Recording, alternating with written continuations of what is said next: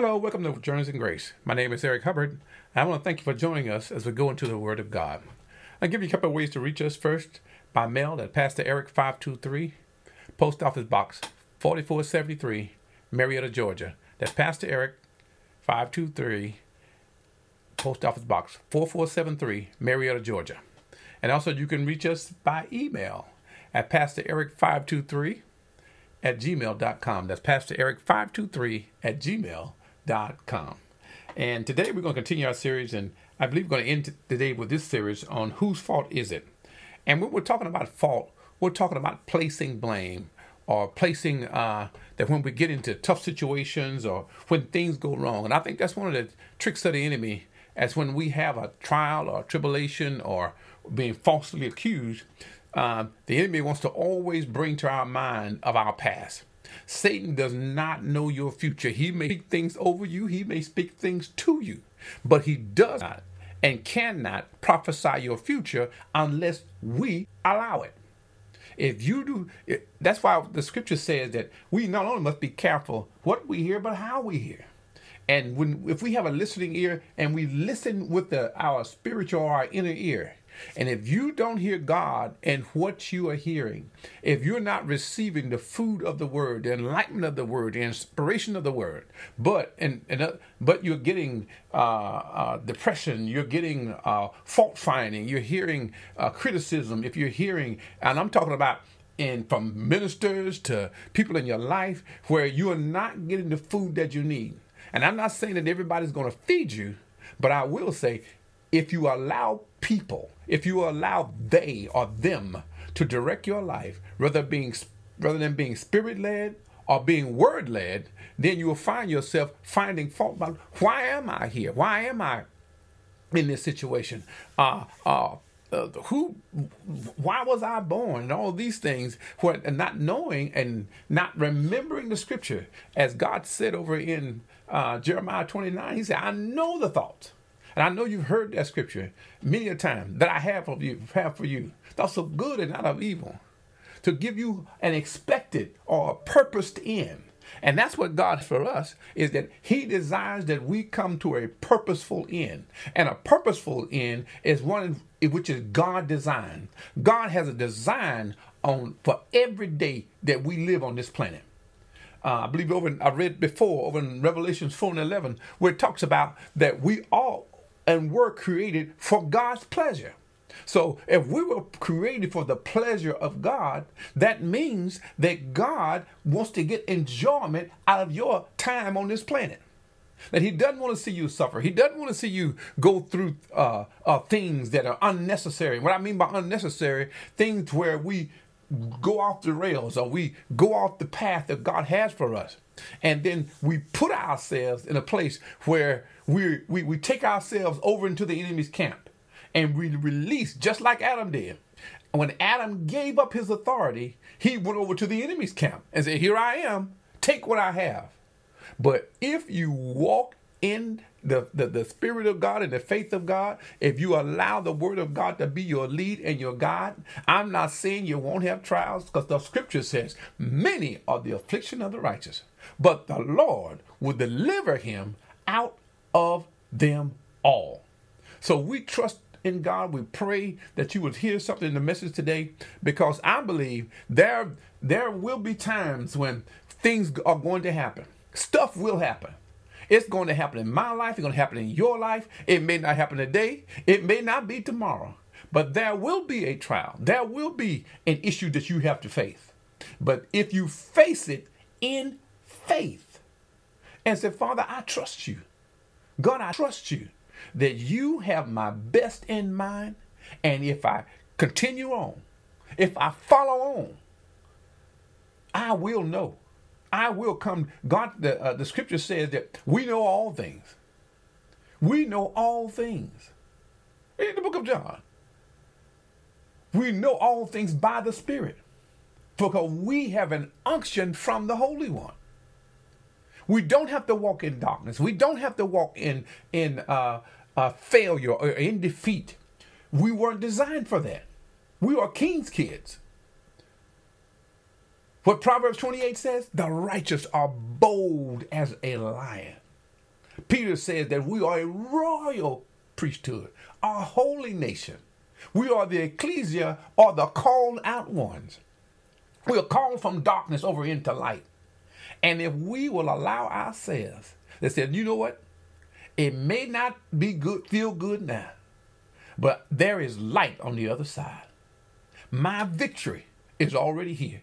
Jesus has already won every fight that we'll ever go into. We have victory. And some say, well, what about this one that died? What about that one that died? When we leave this earth, we go to a greater victory.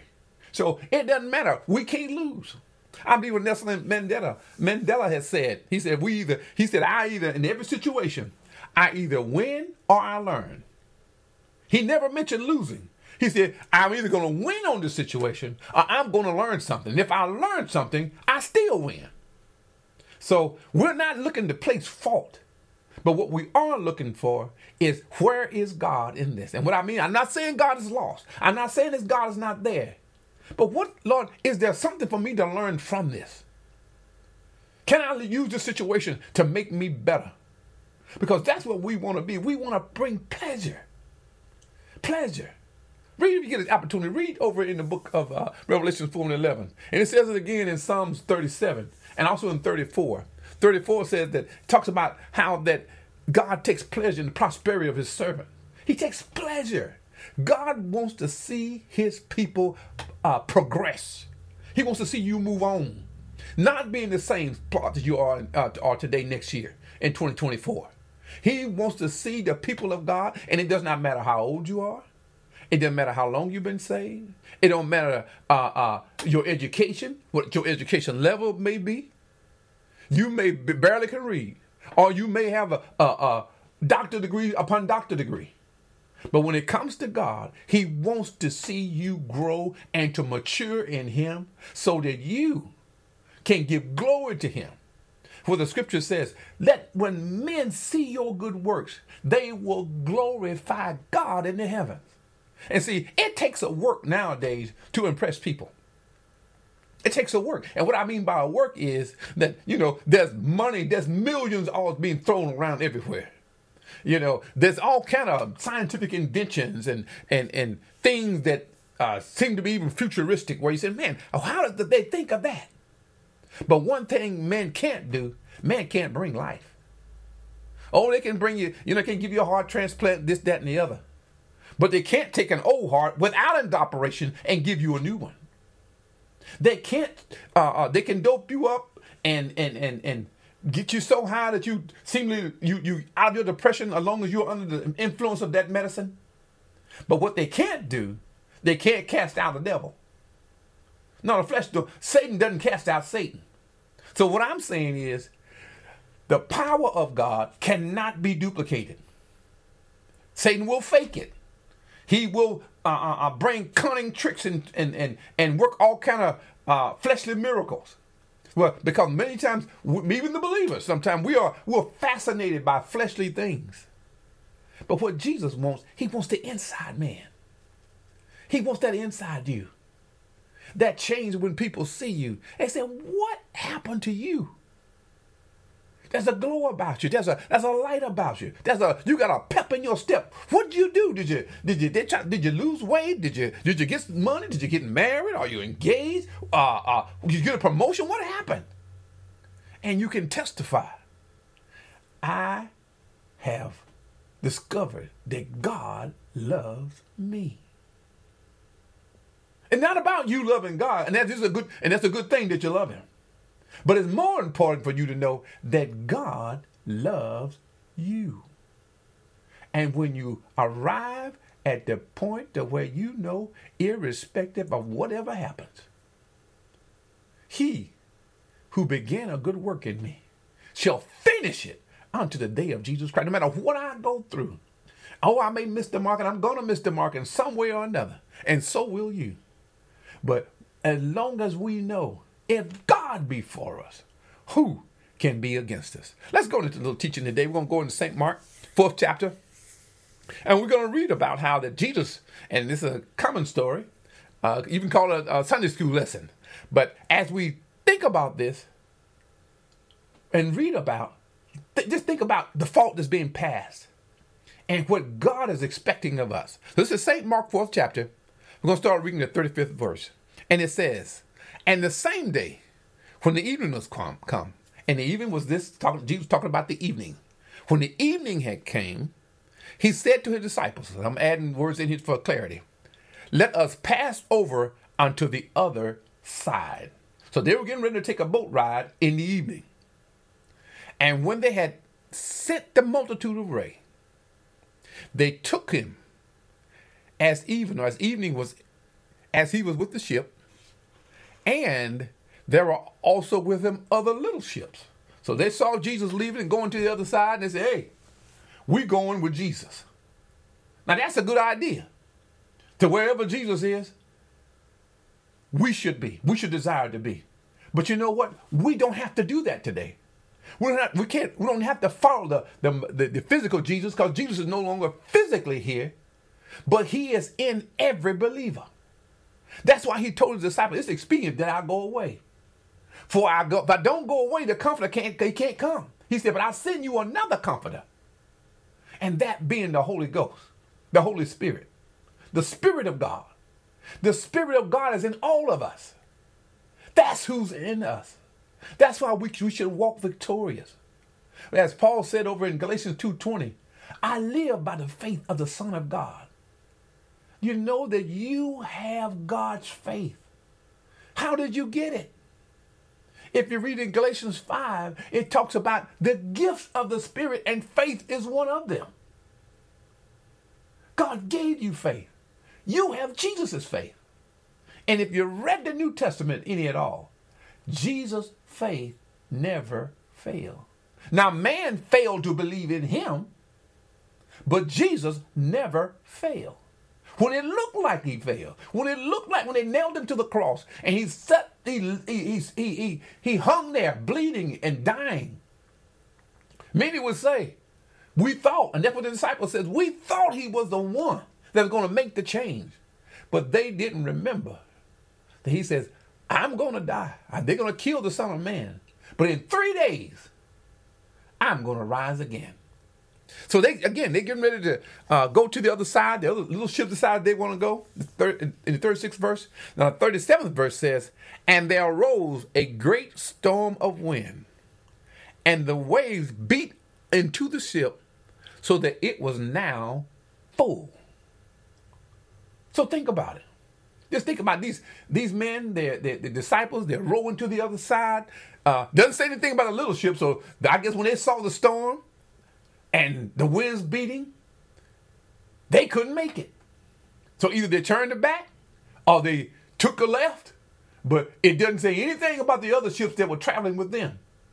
And see, when you're in a storm, you can't take everybody with you. That's the time that we should focus on God and focus on what he's saying and focus on what he's doing. Because Jesus said, I never leave you nor forsake you. You don't have to wonder about why the storm, why the sick, Lord, why did this sickness come to me? Why did my marriage break up? Why, Lord, did I lose this job? Just focus in on God.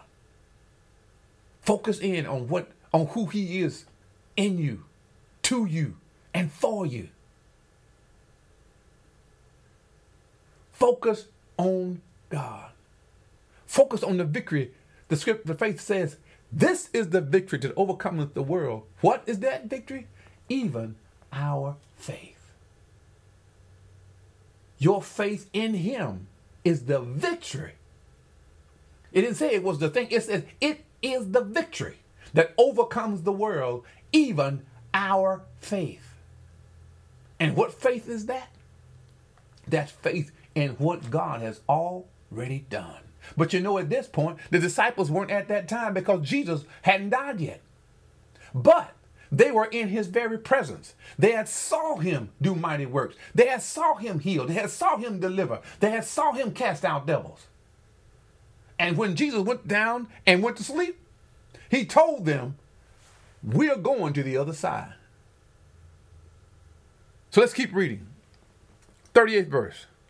And he was in the hinder part or the rear of the ship, asleep on a pillow. And just think about it. Now, they said the ship was full of water. And it says, and they woke him. So basically, Jesus was sloshing around in that ship because it was full of water. And they say to him, Master, don't you care? Don't you care? And that's how we do sometimes. God, you see, I'm going through this. I'm in pain. I'm hurting. Lord, I'm suffering. I lost my job. And Satan wants us to focus on the situation. But this is when. Don't focus on the current situation. Scripture says weeping may endure for a night, but joy comes in the morning. I don't care how dark your night comes.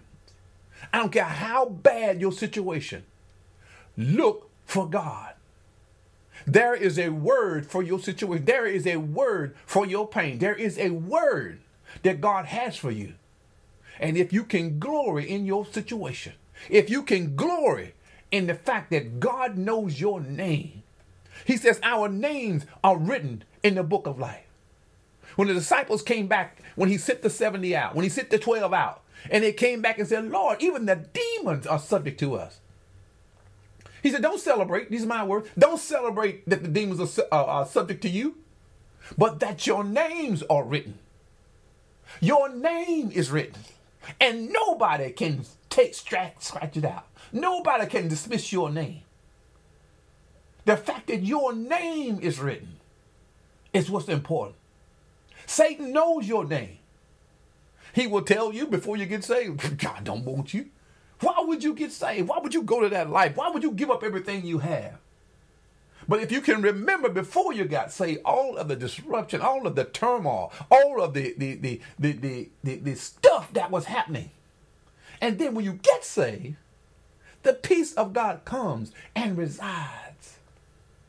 And God, that's what Jesus is. He's the Prince of Peace.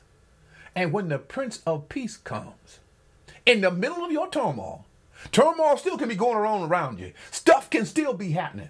You could be in a war zone, wherever you are. If you will settle and know, if God be for me, who can be against me? Will you stand when you're in your war? Will you stand in your time of temptation? Will you stand in the time where things seem to be going against you? Will you stand? See, that's what God, that's what trials and tribulation comes. I don't believe God sends those things to tribulate you. Because as I've heard the men of God say, if God sent all tribulation, it would seem like the person that had the most tribulation should be the strongest. But Satan sends trials and tribulation to kill you. What God will do is deliver you out of your trials and tribulations and then strengthen you and strengthen your faith as he brings you out. But by the grace of God, we all are here and able to testify that God is faithful. We read on in chapter 4:39, he arose, and talking about Jesus, and he rebuked the wind and said to the sea. See, there is power in your words. That's your authority. Your words are your ammunition. Your mouth is the gun. You got to speak. But you can't speak what's not in you. If there's turmoil, if there's fear, if there's doubt, if there's hatred or all these things, see, we can't bring that. We don't bring out the word. Because what Satan will do is, yes, the word may be in you, but what he'll do is he'll bring, oh, now, how in the world you going to pray for anybody? All that fussing you did yesterday. You know you fussed with your wife before you left church today. When you left church, before you went to church, you know you're still in good, and you ain't said sorry yet. How God gonna hear you?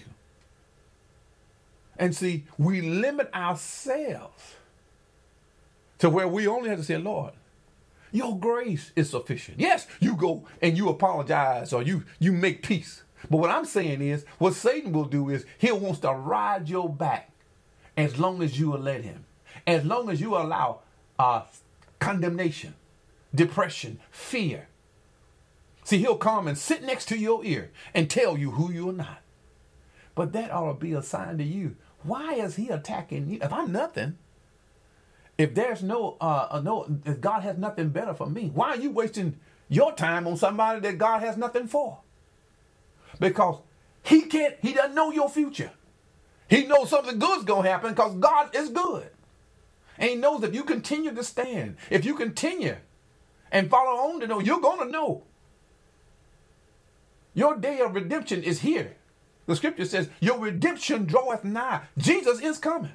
But even before he comes, as the scripture says, over in Matthew 6 and 7, it talks about how that Jesus, the disciples said, Lord, teach us how to pray.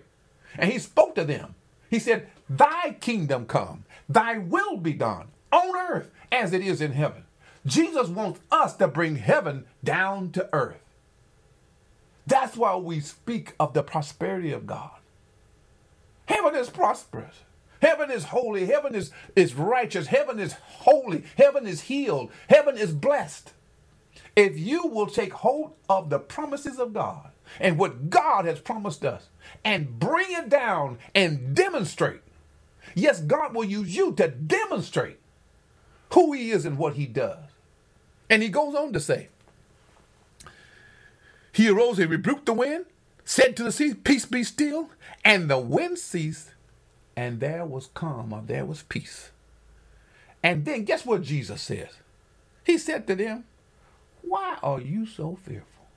And their natural mind said, Lord, we was about to drown. But they was with life. They were with life. Jesus said, I am the bread of life. I am the living water. They were with life. You can't kill life. Life and death don't mix. Either you will be dead or you're going to be alive. They were with life. Jesus told them, I'm going to the other side. He had an assignment.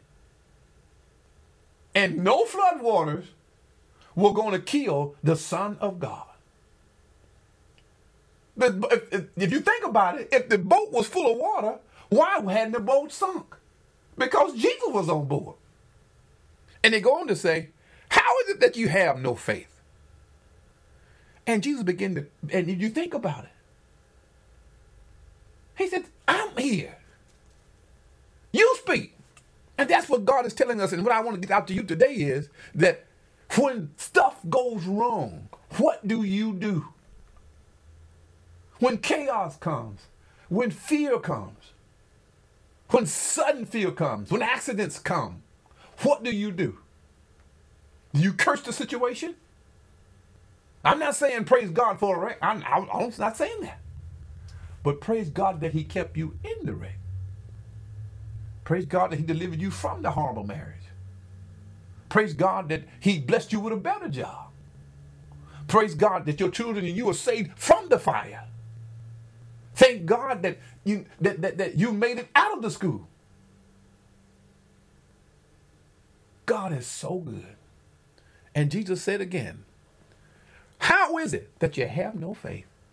Don't you know that you're with me? If you're with me, all is well. And he says, and they feared exceedingly. Why? Because they didn't know who they were riding with. Their eyes were still blinded. They didn't have the Holy Spirit. They had saw these things, but they weren't comprehending who he was.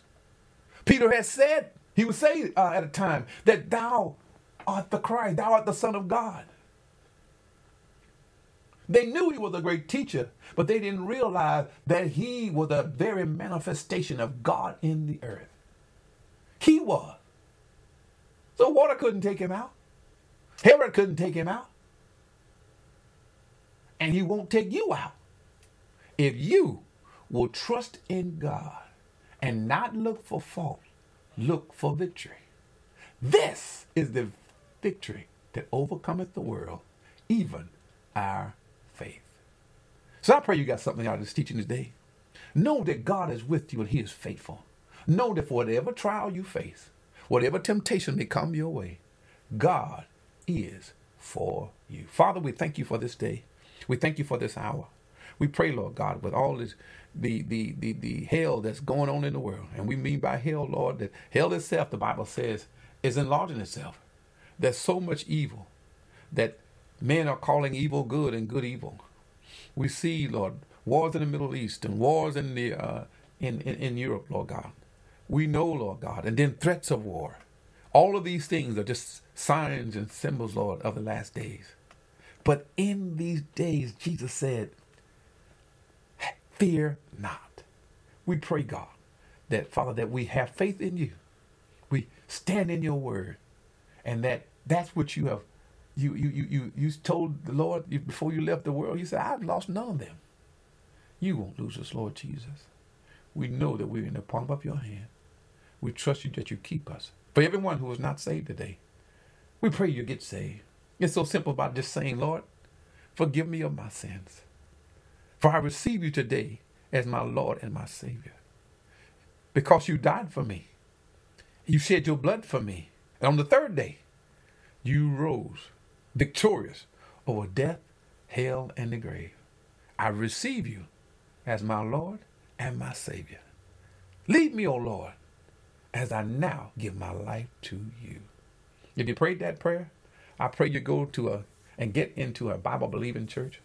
And you would also ask the Lord to fill you with his Holy Spirit.